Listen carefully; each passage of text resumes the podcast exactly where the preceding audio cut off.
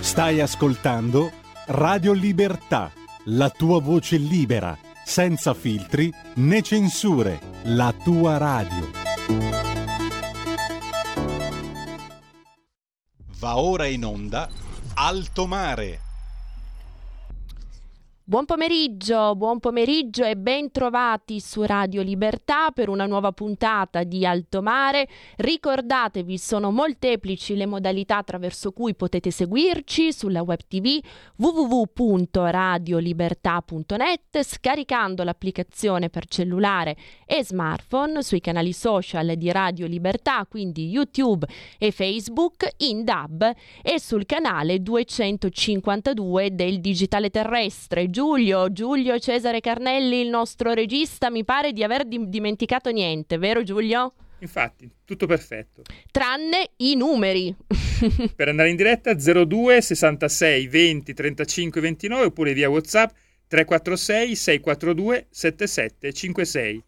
E allora partecipate, partecipate, se volete continuiamo anche questo pomeriggio l'analisi, le riflessioni, gli approfondimenti sulle questioni più cogenti e cocenti, anche se per certi aspetti dovremmo dire fredde, molto fredde, gelate dell'attualità, tema energia, rincari e bollette lo facciamo con una new entry che siamo davvero molto lieti di poter ospitare qua ad Alto Mare su Radio Libertà il dottor Giovanni Ceccaroni, economista di Nomisma Energia. Ben trovato dottor Ceccaroni.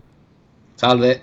Grazie, grazie mille per aver accettato l'invito. Salutiamo naturalmente Nomisma e salutiamo anche il presidente, il dottor Davide Tabarelli. Ecco, dottor Grazie. Ceccaroni, entriamo subito, come si suol dire, in medias res. Abbiamo assistito in questi giorni, in queste settimane, a, possiamo definirle così, delle montagne russe nel, nell'andamento pre, de, del prezzo del gas. Chiaramente per molto, molto tempo abbiamo visto questi valori schizzare alle stelle. Ci tracci un primo quadro introduttivo di quelle che sono state le dinamiche in corso corso in questo periodo di quelle che sono le dinamiche attualmente in corso? Ma diciamo che per le, le, cosiddette dinamiche in corso dobbiamo andare anche eh, a qualche anno fa. Uh-huh. Diciamo non soltanto per il gas, ma vale per tutte le materie prime energetiche, direi anche per diciamo, quella più eh, a buon mercato di tutte, che solitamente è il carbone, e anche lui è schizzato a, a dei livelli record. Siamo arrivati anche a quasi nei mesi scorsi a 450 dollari a tonnellata, quando il prezzo di lungo termine era ampiamente ampiamente eh, eh, più vicino ai 50 dollari tonnellata che ai, ai, ai 100. Quindi è, è, un po' la generale situazione che poi con il gas, visto che il nostro più grosso fornitore è la Russia, si è innestata anche la questione politica, ma eh, purtroppo eh, le, le, le, cause sono strutturali, non sono contingenti legate alla guerra. Il prezzo uh-huh. del gas è aumentato di molto eh, rispetto tanti a qualche anno fa, ripeto, era già, già da un anno che le cose e, e passa che in, in, la situazione era molto eh, diciamo eh, critica da, sul fronte dei prezzi, il motivo per il gas come per le altre materie prime è presto detto, eh, il problema è che c'è poca offerta a causa del fatto eh, che le compagnie petrolifere e del gas che solitamente producono entrambe, si sono trovate di fronte a, a due eh, mancanze di, di, di fondi, mh, mm, cioè si sono trovate di fronte negli anni scorsi per, a, a, mancanze di fondi per, per, due, per due motivi fondamentali. Il primo è che negli anni scorsi, appunto perché i prezzi erano molto bassi, eh, le, eh, gli introiti delle compagnie petrolifere sono stati molto bassi. Ricordiamo che la mh, fonte di, mh, di autofinan- le, le, fonti di finanziamento delle compagnie petrolifere solitamente, se escludiamo la questione Shell, sono, uh, è quasi tutto autofinanziamento. Mm. Di conseguenza più i prezzi sono alti, più le compagnie hanno soldi, più i prezzi sono bassi, meno le compagnie hanno soldi. Oppure è il capitale di rischio, cioè quello che si rastrella sui mercati attraverso uh, il fatto che eh, i risparmiatori comprano le azioni delle compagnie petrolifere Ora anche da questo punto di vista c'è stata una mancanza perché ci sono stati molti fondi comuni di investimento, molte società finanziarie, eccetera, che hanno deciso di fare una scelta etica di non finanziare più chi faceva eh, le, eh, chi, chi, produceva eh, diciamo energie, energie, fossili con la speranza probabilmente che saremmo, saremmo andati più velocemente verso eh, un mondo tutto rinnovabile. Eh, ora, invece, per adesso il risultato è soltanto che abbiamo meno energia fossile e, e anche eh, diciamo, e meno soldi in tasca per, da spendere, perché ricordatevi che sia nei paesi sviluppati che in, nei paesi eh, avanzati eh, l'energia è un bene primario come la farina, come il pane, come, mm-hmm. come l'acqua. Di conseguenza meno soldi abbiamo e, e, e, e più, è, più, è, grave la, la, cosiddetta legge di Engels. Io, diciamo, se devo spendere molto in eh, beni primari, ovviamente per i beni superiori l'automobile, la moda e tutto quello che mi fa migliore la vita al di là della sussistenza e ne ho di meno, per cui anche il, il tasso di sviluppo si appiattisce, per cui diciamo in economia, almeno nell'economia di mercato, ma se vogliamo poi eh, le esperienze vecchie delle economie socialisti, in economia è poi tutto, è poi tutto collegato, mm-hmm. per cui eh, con meno offerta eh, molto banalmente il prezzo aumenta e, e, e così è aumentato eh, diciamo, come si dice, tanto tuo no che piove alla fine. Vero, vero, assolutamente. Un'ottima glossa per concludere questa prima introduzione, dottor Ceccaroni. Eh, ecco, ha sottolineato eh, quello che sia il ruolo delle, eh, degli approvvigionamenti da fonti fossili oggi. Dall'altra parte, lo sappiamo, c'è il mondo delle rinnovabili. Apriamo un focus su questo tema, ne abbiamo già parlato diverse volte qui ad Altomare su Radio Libertà, si parla tanto, si parla sempre di elettrico, esiste il tema delle batterie per la famosa auto elettrica, ma non solo, batterie che sono prodotte con componenti, le cosiddette terre rare, cui, diciamo, la cui produzione o il cui utilizzo sono quasi esclusivo appannaggio della Cina, che detiene oltre eh, il 70%, anzi quasi l'80% dei giacimenti o in modo di- diretto su suolo cinese oppure in Africa e che naturalmente va a produrre la componentistica, la tecnologia fondamentale per le batterie elettriche ma anche per i pannelli fotovoltaici con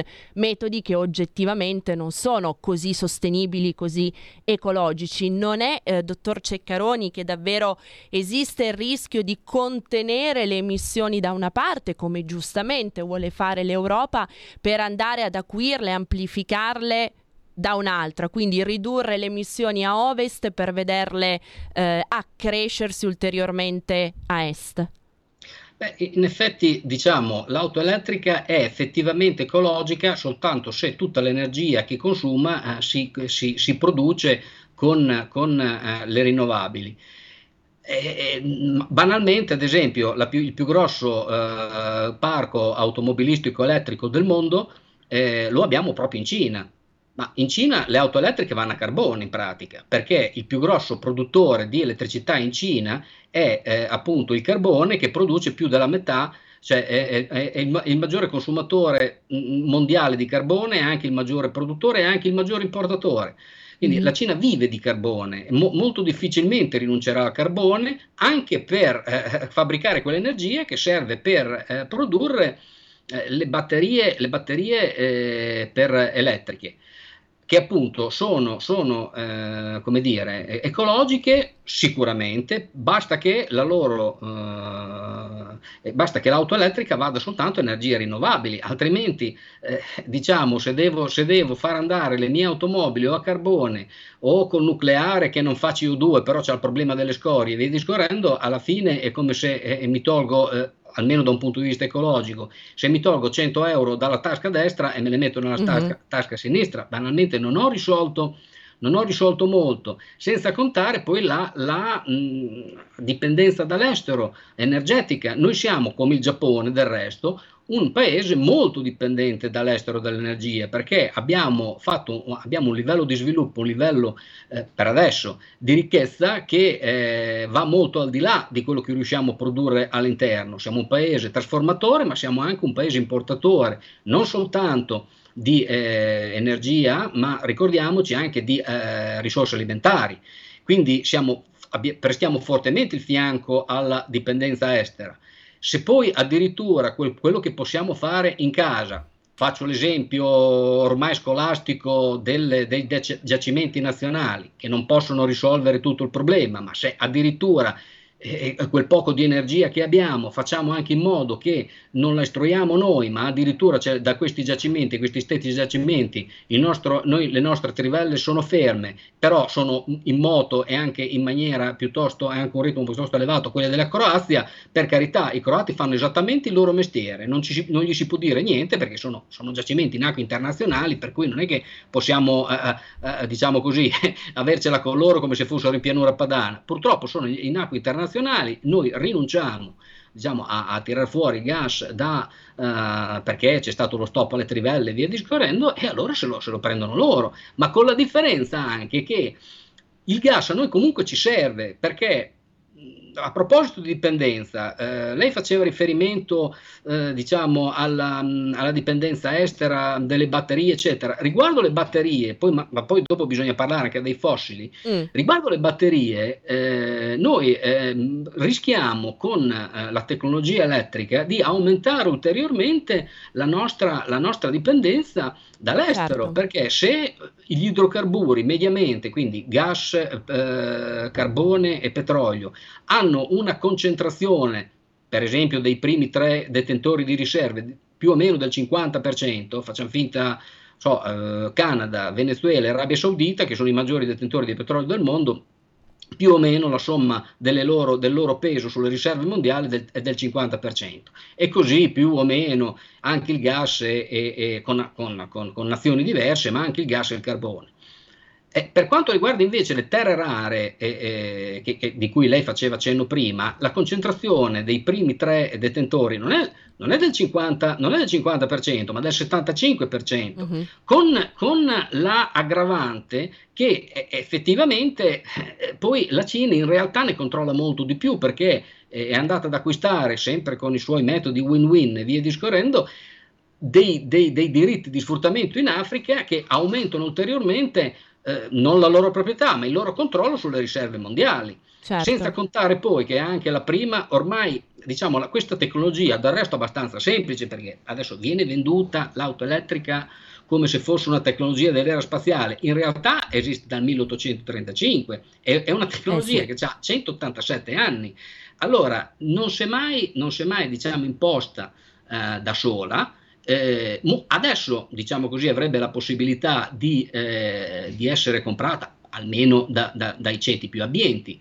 Allora, dato che eh, adesso abbiamo in listino parecchi modelli, dato che eh, generalmente il 99% queste, queste, queste macchine, eh, queste automobili le comprano i ricchi, ma per quale motivo io devo essere tassato per, per pagare l'auto ai ricchi? Cioè, mi sembra di essere all'interno di, di, di Alan Ford dove c'era quel pazzo Super Chuck che rubava, rubava ai poveri per dare ai ricchi. È anche una questione etica, senza contare poi quello che succede, come dire, in Congo dove, dove, dove Amnesty International eh, parla appunto del, delle miniere di cobalto e, e, e, andate a vedere voi perché se lo dico io che sono un economista dell'energia magari non ci si crede si vada sulle pagine di Amnesty International e, e diciamo vediamo cosa, cosa parla eh, come parla del, de, di, questa, di, questa, situazione certo. dopodiché abbiamo, abbiamo appunto noi una mh, dipendenza energetica molto forte anche a livello di paese, non solo di tipo di materie prime, perché noi che anni fa avevamo delle centrali eh, molto, molto eh, avanzate, potevamo con le policombustibile andare a olio combustibile, a carbone e a gas. Avevamo una tecnologia che il mondo ci invidiava, alla fine abbiamo speso un sacco di soldi e queste centrali sono sempre andate a gas. Quindi abbiamo una dipendenza estera soprattutto da gas, almeno per quanto riguarda la produzione di energia elettrica la dipendenza del petrolio, noi abbiamo qualcosa in Basilicata, per carità, ma siamo da sempre dipesi da un punto di vista del greggio dall'estero, purtroppo adesso stiamo dipendendo anche da, dai prodotti. Perché eh, l'ambiente eh, industriale per le raffinerie è ostile, le, le raffinerie invece di, di, di aprire chiudono, chiudono, e quindi saremo costretti a comprare da, dall'estero non soltanto il petrolio, ma anche benzina e gasolio. Tant'è che adesso avete visto il gasolio è, è, è, è più quotato della benzina perché noi da, dalla Russia importavamo gasolio da un paese relativamente vicino, adesso invece bisogna importarlo da, da più lontano. I viaggi sono più lunghi, il gas comunque senza, senza, la produzione nazionale ha un impatto ambientale maggiore se deve venire dagli Stati Uniti piuttosto che, eh, che da lontano, e poi calcolate che il, il GNL che viene dagli Stati, Uniti non arriva via tubo, viene via nave e, e costa il triplo. Quindi certo. eh, eh, gli Stati Uniti sono tutte compagnie private che, che non, c'è dubbio, non, c'è dubbio, che ci facciano dei prezzi politici, Quindi, eh, ma, ma, non ce la fanno neanche le compagnie statali, i prezzi politici, perché i paesi arabi hanno solo compagnie statali, ma non c'è dubbio che fanno dei prezzi politici, fanno dei prezzi di mercato. Nei momenti in cui il prezzo del petrolio è basso, eh, eh prendono poco, e quando è alto, eh, perché devono voler di meno. Ecco, cioè, loro fanno il loro mestiere come noi di mm-hmm. produttori, come noi facciamo il nostro di, di consumatori, niente di strano. Mm-hmm. Sta a noi fare una politica energetica e avere un mix energetico un po' più prudente rispetto a quello che abbiamo oggi. Ecco. Certo. Ecco, dottor Ceccaroni, poi eh, vorrò tornare indietro con lei, con il pubblico, su un paio di passaggi estremamente interessanti che eh, vale la pena approfondire ulteriormente, però in consecuzione con quello che ci ha detto eh, poc'anzi, eh, qual è stata dal suo punto di vista, dall'osservatorio di Nomisma, la postura, chiamiamola così, con questo termine geopolitico dell'OPEC nelle ultime settimane? Abbiamo visto che ci sono stati battibecchi con eh, gli, gli Stati Uniti.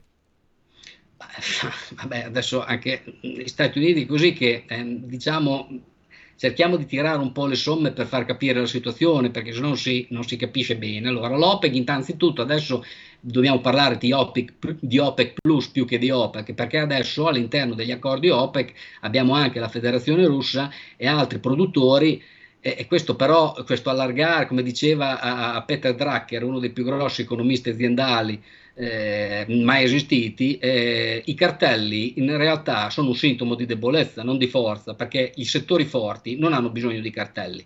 Allora, l'OPEC ha bisogno di un cartello perché altrimenti il prezzo del petrolio, eh, se non si controlla la produzione, sarebbe sempre bassissimo. Loro naturalmente fanno il loro, il loro mestiere, loro dev- dovranno tendere ad aumentare il prezzo, ad aumentare la quantità venduta, mentre invece noi dovremmo tendere a un prezzo molto più basso perché siamo consumatori.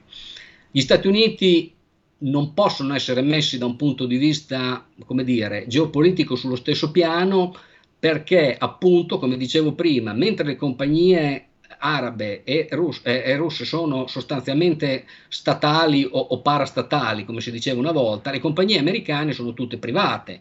Per cui eh, è difficile invitare in sede OPEC eh, tut- tutte le compagnie americane, sarebbe ridicolo, ma in più in, in, uh, negli Stati Uniti, come accennavo prima, c'è il, il, il, il fenomeno dello shale oil, come mm. c'è anche quello dello shale gas. E questi questi qua che riescono, questi piccoli produttori, soprattutto concentrati in Arizona, ma soprattutto in Texas, nel Permian Basin, ma anche credo in Nord Dakota, adesso non ricordo bene, eh, riescono a, ad avere i finanziamenti delle banche perché sono, hanno un'economia, diciamo, dei tempi economici diversi dalle grosse compagnie. Faccio un esempio, il picco produttivo di un giacimento eh, convenzionale si ha dopo 30 forse anche 50 anni, mm. con dei costi spaventosi da un punto di proprio da un punto di vista finanziario, per cui come dicevo una banca non si metterà mai eh, eh, eh in un'avventura così lunga ed incerta e soprattutto così costosa. Mentre invece il piccolo produttore Shell Oil ha una tecnologia più all'avanguardia, eh, diciamo più all'avanguardia, è diversa, adesso è diventata dopo tanto tempo all'avanguardia perché ad esempio il fenomeno share si trova mh, come dire, fratturazione idraulica sarebbe in italiano, si trova nell'enciclopedia Eni del 1964 e che fino a un certo punto non, non era economica. Questi invece hanno trovato delle tecnologie, sono piccoli appezzamenti di cui si comprano i, i diritti e questa miriade di produttori Shell fa, fa, il loro mestiere, magari prima erano, erano dei tabaccai che adesso fanno, fanno, i produttori petroliferi, piccoli produttori petroliferi. Ecco, ma questi è difficile metterli, metterli eh, in rapporto con la Exxon o con l'OPEC, certo. perché sono, sono, produttori che fanno il loro mestiere, loro producono appena possono, cioè appena il prezzo arriva sopra il loro punto di pareggio, eh, loro producono come, come, come, come, altri, come altri piccoli commercianti o medi commercianti, ma eh, questi non è che Biden che ha sempre parlato contro le compagnie petrolifere, contro eh, il carbone, contro tutto, adesso che ci sono le, le elezioni è umano per carità, lo farebbe anche Trump e lo farebbe anche Reagan, ma ci sono le, le, le, le proiezioni, le, le, le elezioni di, di metà termine, ecco che adesso incomincia a volere un prezzo della benzina basso, mm-hmm. una cosa bassa, tutto qua, ma il prezzo della benzina non lo fa l'OPEC, non lo fa FAD, non lo fa Abdullah, non lo fa, lo fa, il, petro- eh, lo fa, lo fa il mercato. Lo fa il mercato. Certo che se tu poni il mercato in condizione di avere poca offerta, i prezzi vanno su. Certo. Adesso un periodo, come diceva lei, sono andati giù, ma per problemi contingenti, ci mm-hmm. sono i, i, i depositi che hanno una capienza limitata e quindi quando sono pieni è ovvio che eh, i prezzi tendono, tendono, a calare, cioè eh, il livello delle sorte viene preso ne come parliamo, ne parliamo chiaramente perché ha toccato un altro tema estremamente significativo, scusi se l'ho interrotta, però no, mi no, fanno segno dalla regia, abbiamo una chiamata in collegamento, quindi diamo la parola al pubblico. Buonasera a tutti e due Lisetta. Buonasera Lisetta, ben trovata. Grazie mille. Allora, secondo me, da quello che ho letto, l'Italia può triplicare l'autonomia energetica. Perché? Perché il nostro paese potrebbe, appunto, ripeto, triplicare l'autonomia energetica con un incremento di quasi quattro volte rispetto a quello rilevato negli ultimi vent'anni, sfruttando le nostre materie prime, cioè l'acqua, il sole, il vento e i rifiuti. In tempi di crisi energetica, dico io, e prezzi, galoppa- a prezzi galoppanti, l'affermazione dell'AD, cioè dell'utility lombarda, apre qualche spiraglio di ottimismo per il futuro. L'Italia ha oggi il 22,5% di autonomia energetica. Con lo sviluppo delle rinnovabili e l'efficienza energetica possiamo arrivare a un 58-59%. Oltre all'eolico, il fotovoltaico e l'idroelettrico abbiamo un potenziale pari a circa il 2% dell'attuale fabbisogno annuale di generazione elettrica italiana, che si può produrre dai rifiuti indifferenziati che attualmente stiamo esportando. A questi si aggiungono 6-7 miliardi di metri cubi potenziali di biometano. Si tratta di volumi importanti prodotti che consentono, secondo me, di decarbonizzare la produzione di energia da una parte e dall'altra di evitare il ricorso alla discarica o pagare, e termino, per portare i rifiuti all'estero. Tutto qua, vi saluto tutti e due, buonasera. Grazie, grazie Lisetta per l'intervento, sempre doviziosissimo. Dottor Ceccaroni, le ridò la parola. Sì, io adesso non ho capito proprio tutto, poi magari lei mi aiuta a, perché lo sentivo molto molto basso. Comunque l- la cosa che ho capito meglio era quella finale dei rifiuti che sì, effettivamente eh, eh, a pagare centinaia di dollari o decine o centinaia di dollari tonnellate per portare i rifiuti da Napoli alla Germania e poi o da Roma, adesso non so, ma mm, mi ricordo che ai tempi era Napoli, alla Germania e poi che, che in più oltre, oltre farsi pagare il trasporto dei rifiuti si fa anche pagare l'energia elettrica per, per la produzione di elettricità dei rifiuti effettivamente è un'ingenuità pazzesca, uh-huh. però il problema è che ognuno, come dire, eh, eh, raccoglie in base a quel che semina, perché se qui in Italia è impossibile, letteralmente impossibile, fare un inceneritore, io prima mi lamentavo delle raffinerie che hanno la vita difficile e non si possono fare e che aumentiamo appunto, come diceva la signora, la nostra dipendenza energetica anche perché oltre a importare greggio ormai dobbiamo importare anche prodotti.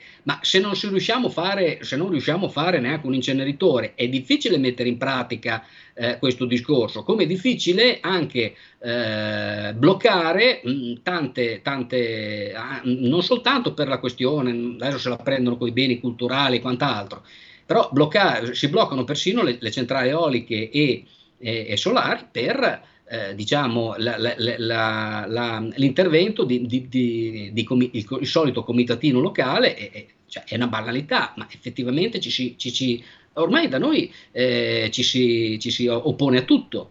Quindi bisogna, bisogna, che prima di tutto bisogna partire da, da, dal basso, ti fanno anche piccola, un piccolo inceneritore, ci sono proteste.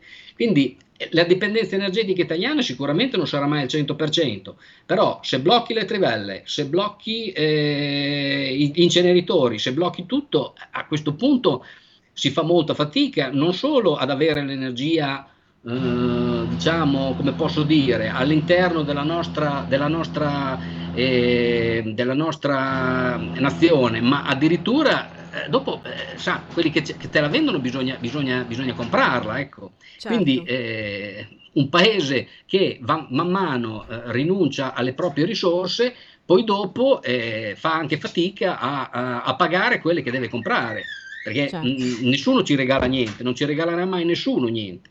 Quindi eh, effettivamente la signora ha detto bene, ma bisogna partire nel, nel fare, ecco, perché la potenzialità finché non si traduce, eh, la potenzialità è uno zero finché, finché non, non, viene tradotto in pratica. Ecco le parole sono soltanto parole nel momento in cui ai progetti non si dà realmente corso e non si tramutano in fatti. Possiamo avere, abbiamo tutte le potenzialità del mondo, ma se restano solo sulla carta, evidentemente non portano beneficio sì, ai cittadini. Vanno, c'è anche da aggiungere che vanno calcolate bene, perché molto mm. spesso come quando si dice beh basta una centrale di 200 per 200 km nel Sahara per dare l'elettricità a tutto il mondo.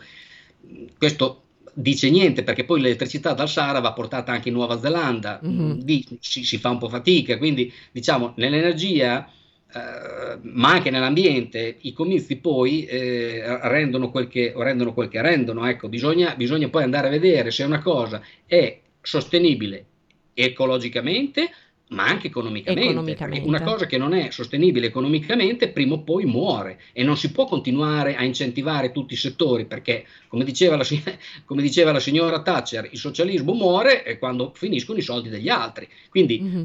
non è che possiamo incentivare tutto il contrario di tutto, prima o poi qualcuno che fa dei lavori produttivi ci vogliono. Certo. Insomma, eh, lo capisce, non c'è bisogno di essere economisti per capirlo. Ecco. Assolutamente. Eh, altra telefonata in collegamento. Buongiorno Mauro da Reggio Emilia. Buongiorno Mauro. Buongiorno Sara. Tenuto conto che l'atmosfera che circonda la Terra, e mi riferisco alla troposfera al limite dei 25 km, non di più, perché dopo sarebbe mesosfera o ionosfera e siamo oltre il limite del possibile.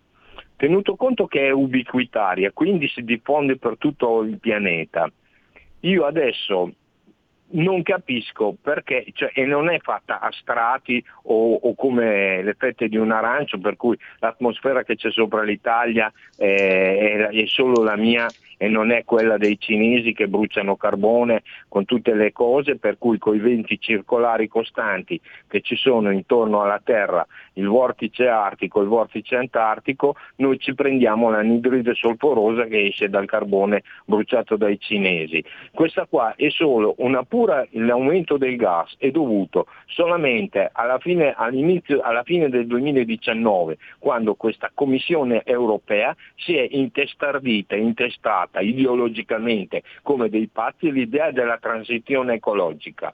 Se noi è dal 1750 che bruciamo carbone, poi dopo siamo arrivati 150 anni fa a bruciare petrolio e i suoi derivati. Questi pretendono in otto anni che noi si cambi, si diventi totalmente verde. Io abito a Reggio Emilia, voglio vedere quei pannelli fotovoltaici quando eh, saremo al 20 di novembre, no? che ci sono giornate grigie, nuvolose, magari piove e il sole tramonta alle quattro e mezza. Che cosa diavolo produco? Grazie. Grazie, grazie mille a lei Marco do, eh, Mauro, dottor Ceccaroni. La risposta dopo la pausa pubblicitaria, 60 secondi di stop e rientriamo per il secondo blocco. La tua radio è ascoltabile anche con la televisione in digitale. Sul telecomando della televisione digitale o del tuo ricevitore digitale puoi scegliere se vedere la TV o ascoltare la radio risintonizza i canali radio e troverai anche Radio Libertà, canale 252.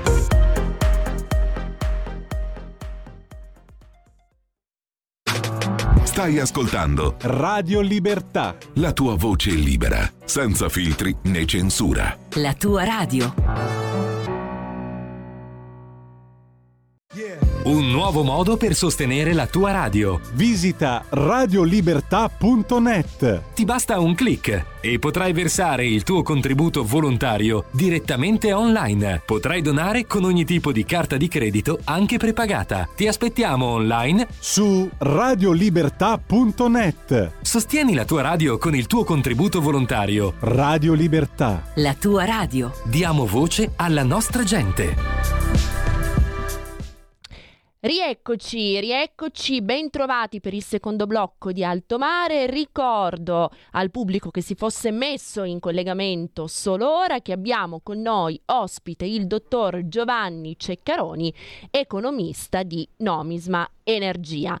Allora, dottor Ceccaroni, ci siamo accomiatati prima della pausa pubblicitaria con un altro intervento del nostro pubblico. Mauro da Reggio Emilia ha portato al centro della riflessione il fattore tempo, il parametro temporale che sembra una banalità, ma niente delle cose più semplici e banale e oggettivamente un parametro ineliminabile nel momento in cui si voglia davvero parlare, ma soprattutto realizzare, concretizzare una transizione energetica o ecologica. Del resto lo dice il termine transizione perché diventi, come dire, realmente implementabile serve tempo, non è un qualcosa che si possa realizzare con uno schiocco di dita dall'oggi al domani.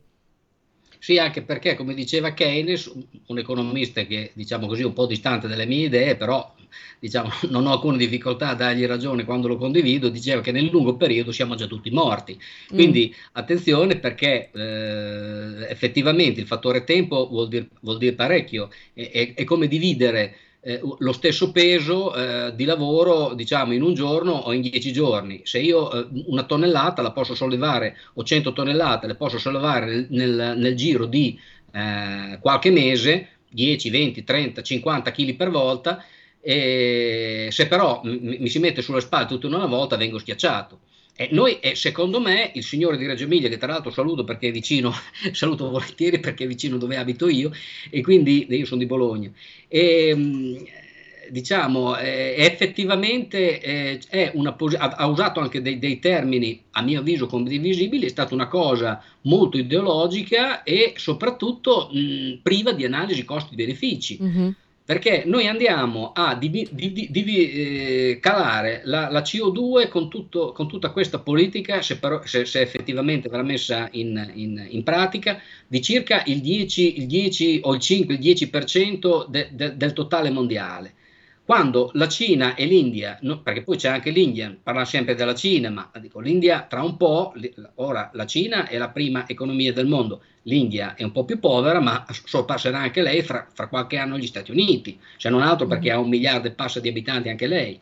Di conseguenza eh, loro non hanno alcuna intenzione di rinunciare al carbone, anche perché il carbone, piaccia o non piaccia, è la forma di energia più eh, a buon mercato loro hanno eh, una fase industriale che è vero, come PIL totale sono paragonabili agli Stati Uniti, la Cina è addirittura davanti, ma come reddito pro capite ancora sono da annoverare fra i paesi poveri. Di conseguenza non, non puoi chiedere a, a, a, una persona, adesso loro non stanno morendo di fame, soprattutto i cinesi, però come diceva uh, una volta uh, un nostro insegnante, diceva ma eh, con, con, che faccia ti, ti, presenti a uno che sta morendo di fame, che deve, per star meglio deve fare una dieta? Cioè eh, sono cose che vanno, vanno, bilanciate bene. L'unica cosa che sicuramente con tutta questa fretta, eh, secondo me isterica, eh, vogliamo nel, in questa transizione eh, che la, cerchiamo, diciamo, eh, rischiamo di trasformarla in transumanza energetica, mm. è, la distruzione, la distruzione de, de, de, della, della, della, dell'industria eh, europea Adesso sì. da noi è stato passato totalmente sotto, sotto, silenzio quello che è successo in Volkswagen, ma eh, il fatto che abbiano, eh, diciamo, eh, sostituito l'amministratore delegato eh, di Volkswagen con eh, quello della capogruppo del Porsche eh, è un, un segnale che, eh, della, della, della, della, grande distanza che mh, la IG Metall, cioè il sindacato dei metalmeccanici tedeschi, anzi dei metallurgici tedeschi, eh, aveva co- con il vertice mm-hmm. e che era totalmente spostato fino a portare dei cali molto grossi dei, dei, dei modelli eh, eh chiave e, e, si è visto che molte persone, che, diciamo, c'è molti venditori che in questi due anni, poi c'è stato anche il Covid per carità, non è stato soltanto quello, ma è, è stata una fretta diciamo, anche eh, instillata in tanti amministratori delegati, via discorrendo, di, ma non soltanto di Volkswagen, anche tanti si sono fatti prendere da un entusiasmo che poi i fatti eh, non, hanno, non, hanno, in qualche modo, soprattutto in un periodo come questo, cioè non hanno certo. visto realizzare quelle vendite su certi modelli che magari eh, si aspettavano, ma eh, per una cosa banale, cioè, eh, co- ancora l'auto elettrica, nonostante gli incentivi che prende, eh, costa troppo rispetto costa. alle possibilità che ha eh, una persona normale e soprattutto mh, non dà il servizio che, che probabilmente eh, diciamo eh, sì effettivamente ti dicono faccio ormai gli stessi chilometri faccio con auto diesel bisogna provarlo, ecco, certo. non soltanto saltare le dichiarazioni del costruttore. Mm-hmm. Il costruttore può dire quello che gli pare, quello che conta sono i fatti. Ecco. Certo. E poi è anche indubbio il fatto che serva una rete infrastrutturale diffusa sul territorio, capace, atta a supportare la diffusione dell'auto elettrica, una rete infrastrutturale che in Italia a livello per l'appunto diffuso capillare ancora non c'è. Sul discorso del CEO di Volkswagen, del nuovo CEO di Volkswagen, proprio oggi, se non erro, dottor Ceccaroni ha dichiarato come Volkswagen intenda commutare tutta la sua linea di produzione all'elettrico entro il 2033. Sul discorso dell'automotive vorrei naturalmente tornare, oltre che sulla questione dell'autonomia energetica che aveva eh, avanzato poco fa la nostra ascoltatrice Lisetta. Prima però abbiamo un'altra telefonata in collegamento e un messaggio, anzi diversi messaggi su WhatsApp. Prego. Sì, pronto, buongiorno. Io sono Fabrizio di Sabio Chiesa in provincia di Brescia. Ben trovato Fabrizio. Sì, buongiorno a voi. Allora, questa è una delle province più energivore d'Italia, penso che il professore lo saprà benissimo, questa è stata sempre terra di acciaierie. No, no non sono professore, sono solo un ricercatore, non sono professore. Eh, beh, però comunque lei mi dà l'idea che di cose se ne intenda molto bene. E niente, questa è la terra delle fonderie, delle acciaierie, di tutte le produzioni meccaniche e qui l'energia la si divora, non la si consuma. Niente, ma quello che volevo chiederle io è questo. Io sento parlare le persone come lei, come tanti altri, che capisci che hanno una competenza, hanno una conoscenza della materia, sanno di cosa parlano e lo fanno in un modo razionale, no? Dove tu potre, sei portato a fidarti di quello che dicono perché dici sì, mi sta parlando di cose concrete, la produzione dell'energia, la produzione, l'estrazione del petrolio, lei l'ha spiegato molto bene. Ma quello che mi chiedo io è questo. Quando poi in ambito politico bisogna prendere decisioni così importanti per un paese. E in un paese come l'Italia le hanno fatte un po', secondo me, quelli che sono proprio dei perfetti ignoranti in materia o solamente persone ideologizzate. È possibile che lo scollamento tra la scienza, la conoscenza, la competenza e la politica in Italia sia così staccato? Voglio dire, ma i politici prima di parlare non è che si informano con gente come voi e prima di prendere una decisione che può veramente portare il Paese, non dico alla rovina, ma a problemi enormi, no? non si documentano, lo fanno, mettono questa ideologia del verde green a tutti i costi e poi ci lasciano in queste condizioni. A me questo scollamento tra il personale politico e il personale che ha studiato mi ha sempre stupito, ma credo che l'Italia sia poi uno dei paesi messi peggio in tutto il mondo, mm-hmm. perché le decisioni cervellotiche che prendono i nostri politici sono veramente una cosa che ti chiedi ma l'hanno studiata la notte, non so, dov'è che hanno trovato? Mi spieghi lei se trova dei politici attenti che la ascoltano o se invece trova ostilità quando parla di queste cose. La saluto, grazie comunque. Grazie, grazie mille per l'intervento, quindi competenza, scientificità versus, tra virgolette, gretinismo. Ha fatto benissimo a prendere appunti dottor Ceccaroni perché abbiamo altre due telefonate in attesa, quindi Giulio... Eh, trasmettiamole in blocco in modo tale che il dottor Ceccaroni possa rispondere poi a tutte. Pronto? Sì, pronto? Benvenuto. Sì, ciao, sono Angelo. Benvenuto allora, Angelo. In, intanto eh, voglio dire, fare un piccolo inciso al signore che ha parlato prima di me, e che lui capisce come mai i politici non riescono a capire tutte le problematiche e via discorrendo. Io dico una cosa senza offendere nessuno, eh, siccome sono oltre 50 anni che ho terminato gli studi, il mio professore di diritto diceva sempre, ricordatevi ragazzi una cosa, che chi non riesce nella vita eh, va a fare il politico e qui punto. Poi volevo chiedere anche al Signore se mi può dire la motivazione per cui non si va a idrogeno con le macchine e le storie varie, eh, che quello mi sembra che non sia inquinante. Grazie. Grazie mille Angelo per l'intervento. Prossima telefonata. Pronto? Benvenuta. Buonasera a tutti, mi chiamo Agnese, chiamo dalla provincia di Como. Volevo dire a proposito dell'inquinamento atmosferico. Allora, lei parlava di India, per quanto conosco io, 40 anni fa una chimica americana, l'Union Carbide, aveva 28 branch in India. Si immagini adesso, si ricorda il disastro di Bhopal, quante, quante migliaia di persone sono morte e diciamo che quel gas lì in atmosfera, chi l'ha respirato? Non l'abbiamo respirato anche noi, solo quello, dico solo quello di cui ho conoscenza. Grazie, buonasera. Grazie, grazie mille a lei, grazie al pubblico per il fastigio di interventi e per la messe di argomentazioni che ci propongono 026620 3529 se volete intervenire le linee sono ancora aperte. Allora, dottor Ceccaroni, le lascio la parola.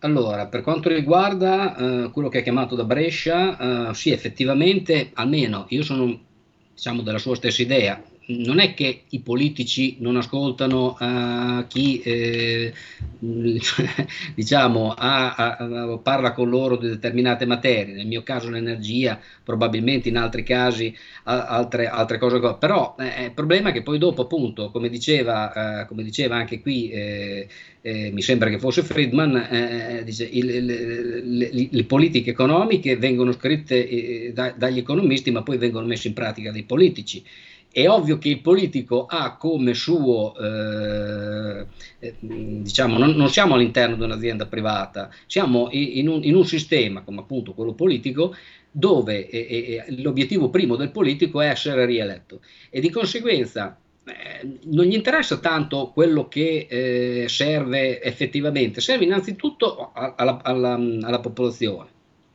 Il politico, ma non in Italia, eh, in tutto il mondo, persegue, parlavamo prima di Biden, che va, è andato esattamente contro quello che aveva detto in campagna elettorale, per cui, come vede, tutto il mondo è paese. Ah, eh, effettivamente eh, lo scollamento c'è, ma non perché i politici siano ignoranti, non capiscono le cose, eccetera. No, no, ma le capiscono benissimo e che, eh, diciamo così, prima di tutto loro pensano se stessi.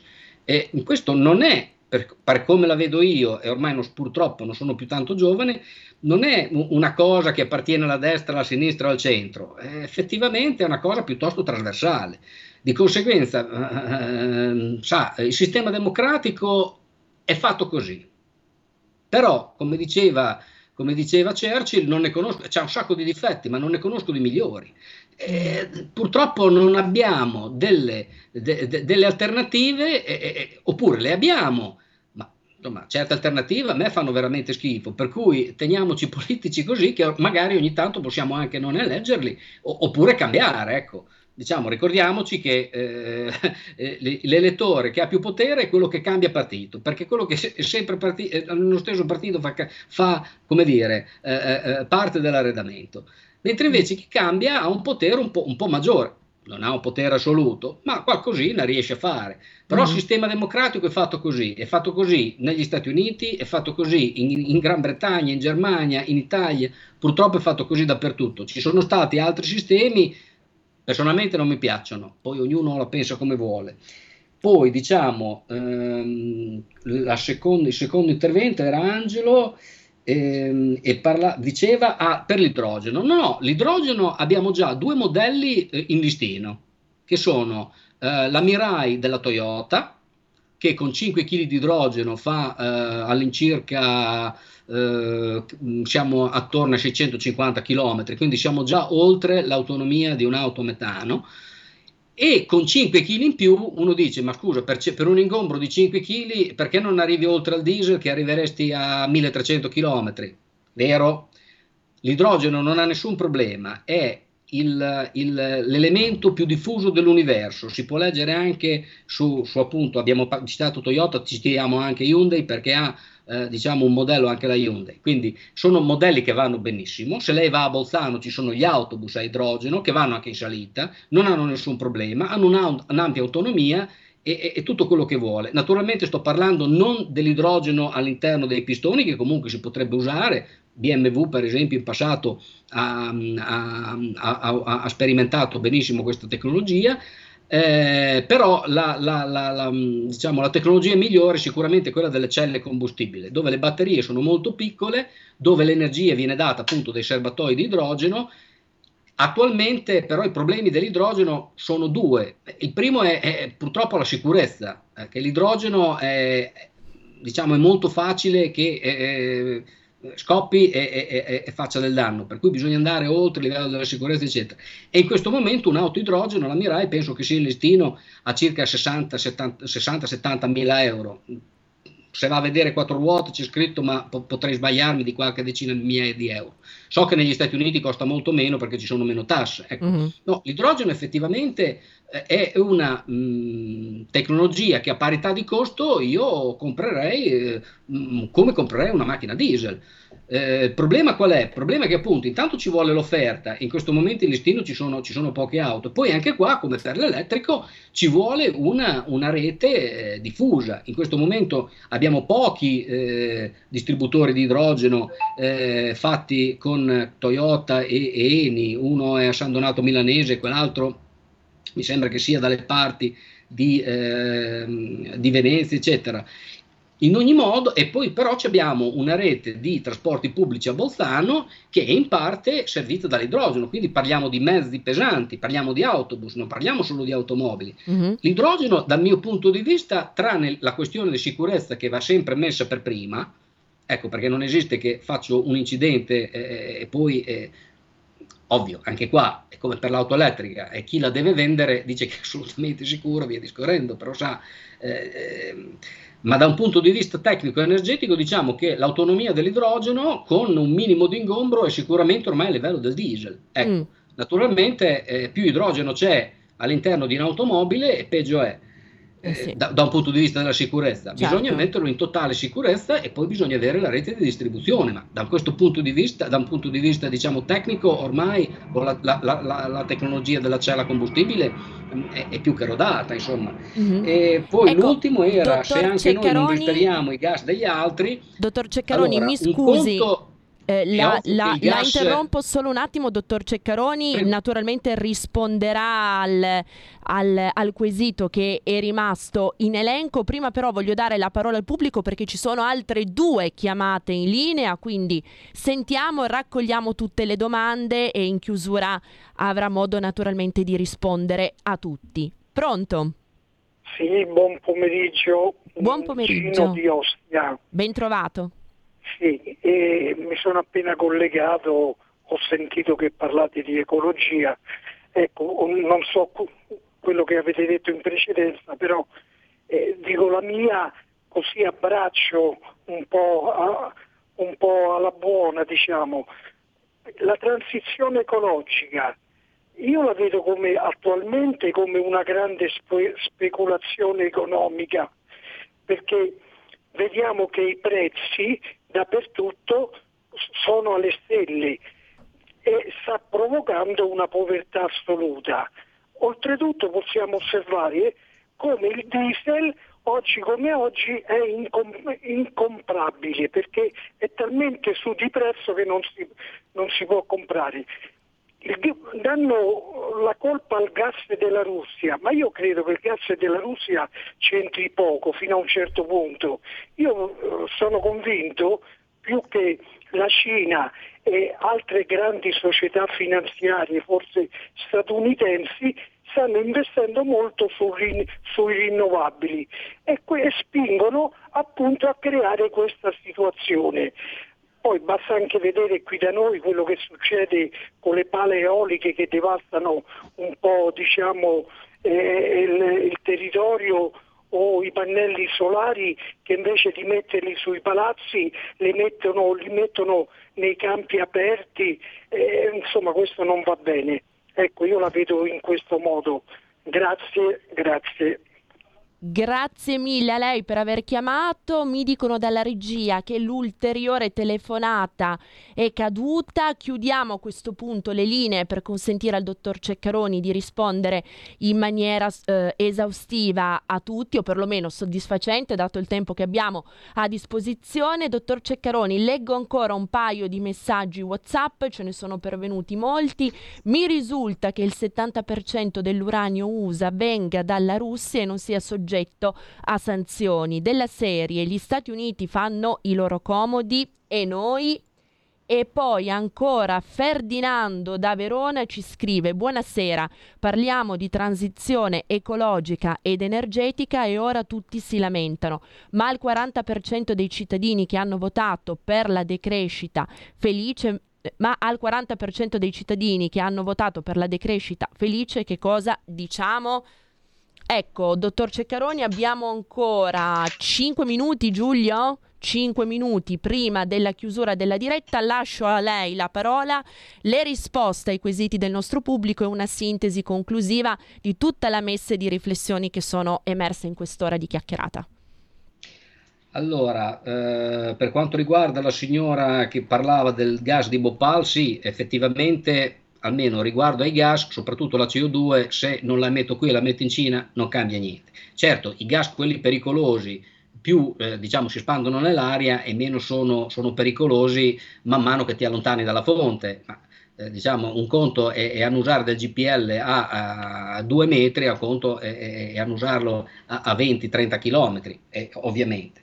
Per quanto riguarda il signore di Ostia, effettivamente la, la, la, transizione ecologica per certi versi eh, diciamo, si sta rivelando per quello che è, se si vuole bisogna che eh, ci si metta in testa che non si può avere la botte piena o la moglie ubriaca. Di conseguenza eh, si sa benissimo che eh, le rinnovabili ah, sono, diciamo, per ironia de- de- della sorte ma anche della logica, limitate soprattutto dalla natura, perché non puoi fare idroelettrico dove non c'è acqua, non puoi fare eh, diciamo eolico dove non c'è il vento e non puoi fare solare dove non c'è sole. Di conseguenza è ovvio che, eh, lo, dice, lo dicono le cifre, dopo 20-30 anni di generosi incentivi a livello mondiale, le eh, rinnovabili dopo l'eolico, eh, cioè, cioè eh, tranne l'idroelettrico, non arrivano al 7% del totale mondiale di energia primaria, dopo tutto quello che hanno assorbito da un punto di vista finanziario. Ma non è che le rinnovabili vanno vietate, devono essere consentite, assolutamente consentite, a mio avviso, là dove riescono a camminare da sole. Se no, eh, torniamo a, al, al, al, principio della Thatcher che abbiamo, che abbiamo eh, diciamo, eh, ricordato poc'anzi. Anche quello non condivisibile probabilmente, io personalmente lo condivido, però eh, diciamo c- c- si può darsi... Allora, 70% del, dell'uranio USA arriva dalla Russia, loro fanno i loro comodi, ma tutti fanno i loro comodi perché se vediamo a, a, anche a livello di Unione Europea, so, la von der Leyen che eh, diciamo, eh, costringe tutti ad andare con i mulini a vento, le piastrelle solari, tu, tutto quello che diciamo, uno può, può avere eh, di bene dal punto di vista dell'ecologia di discorrendo, eccetera, però la sua verde Germania continua ad andare a carbone, e non da adesso che eh, diciamo c'è la guerra, non arriva il gas dalla Russia e quant'altro, anche nel 2021 il primo produttore di elettricità in Germania è stato il carbone. Allora, gli Stati Uniti fanno i loro comodi, ma li fa anche il Canada, eh, li fa la, la Svezia. Eh, certo, lei dice, e perché non lo fa anche l'Italia? Eh, questo qui è una domanda che mi faccio anch'io. Ecco.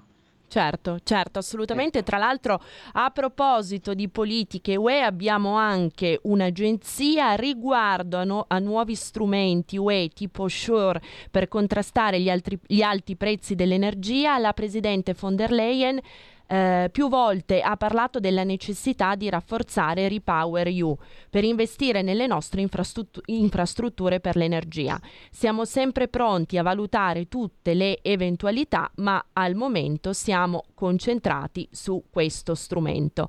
Così ha chiosato il capo portavoce della Commissione nel corso di una conferenza stampa appena conclusasi a Bruxelles. Eh, dottor... Ehm... C'era quella della decrescita esatto, felice, però, sì, che era è vero, è vero. Prego, dottor Ceccaroni. Ma la decrescita felice, diciamo, le rispondo, le rispondo con, con, un ricordo che ho di mio padre, che faceva il conto, ha fatto il contadino fino a 25 anni, poi ha fatto l'operaio, eh, che mi diceva sempre, guarda, che mh, non si stava meglio quando si stava peggio, si stava peggio e basta. Ecco, ecco. finita lì. Lapidario evocativo. Eh, ecco, se vogliamo concludere, dottor Ceccaroni, dobbiamo, ai noi, Optortocollo, concludere. Ritorniamo ancora per un paio di minuti sul tema che prospettava Lisetta nel primo blocco, quello dell'autonomia energetica, della ricerca, diciamo, di autonomia energetica che si salda eh, con il discorso sulla dipendenza che faceva lei in apertura di trasmissione. Quindi bene, giusto, doveroso ricercare modalità per emanciparsi dalla dipendenza dal gas russo. Attenzione a non passare dalla padella alla brace e ad abbracciare la dipendenza dalle terre rare cinesi. Ah, ma assolutamente, anche perché diciamo, eh, io penso che questa sia una, una, una situazione contingente che potrebbe passare. Il problema è che quando invece hai a che fare con la prima superpotenza del mondo, che eh, non sono gli Stati Uniti, mm. eh, probabilmente c'è una, una, netta discrepanza fra i loro interessi nostri e sul, soprattutto sul loro vedere il mondo e i nostri. Cioè il mondo visto con gli occhi a mandorla ha tutta un'altra angolazione.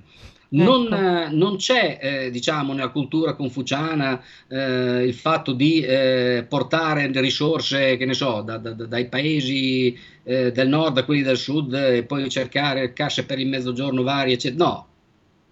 E, eh, Confucio ti dice eh, non dare pesci alla gente, imparagli a pescare. Basta. Insegna loro a pescare, stop. È, è, è, tutta un'altra, è, tutta un'altra, visione e che noi dovremmo cercare appunto per diminuire la dipendenza energetica, innanzitutto di non aumentarla, sembra una banalità, ma lo facciamo, la aumentiamo non dando la possibilità alle raffinerie di lavorare, non dando la possibilità di estrarre il gas, quel poco gas che abbiamo. Allora, se, e poi facendo che cosa? Facendo venire delle gasiere da molto lontano che inquinano tantissimo e, e, e, quindi alla fine non soltanto non facciamo i nostri interessi ma non facciamo neanche quelli dell'ambiente. Eh, mi sembra un'idiozia pazzesca. Ecco una, una, banalità, ma il problema è se vogliamo anche la soluzione sta proprio qui, nelle cose più semplici che come diceva Leonardo da Vinci sono proprio la sofisticheria finale, vediamo di ricordarcelo. Eh, dottor Ceccaroni, grazie, grazie davvero per questa cavalcata odierna, le diamo appuntamento sin d'ora per una prossima puntata di Alto Mare perché sono ancora molte le cose da dire, il pubblico ci ha prospettato anche molti altri quesiti su WhatsApp, non abbiamo avuto tempo di leggerli integralmente, lo faremo. Insomma, è precettato, eh? È precettato sin d'ora. va bene, va bene. va bene, grazie infinite al dottor Giovanni Ceccaroni, economista di Nomisma, grazie al nostro pubblico. Nomisma Energia. No, Nomisma Energia, giustamente, grazie. Grazie a Giulio Cesare Carnelli, al timone, eh, al timone dell'energia, lapsus, lapsus freudiano, al timone della regia. Ora non cambiate frequenza anche se siamo in DAB perché i programmi di di Radio Libertà continuano. Alla prossima puntata.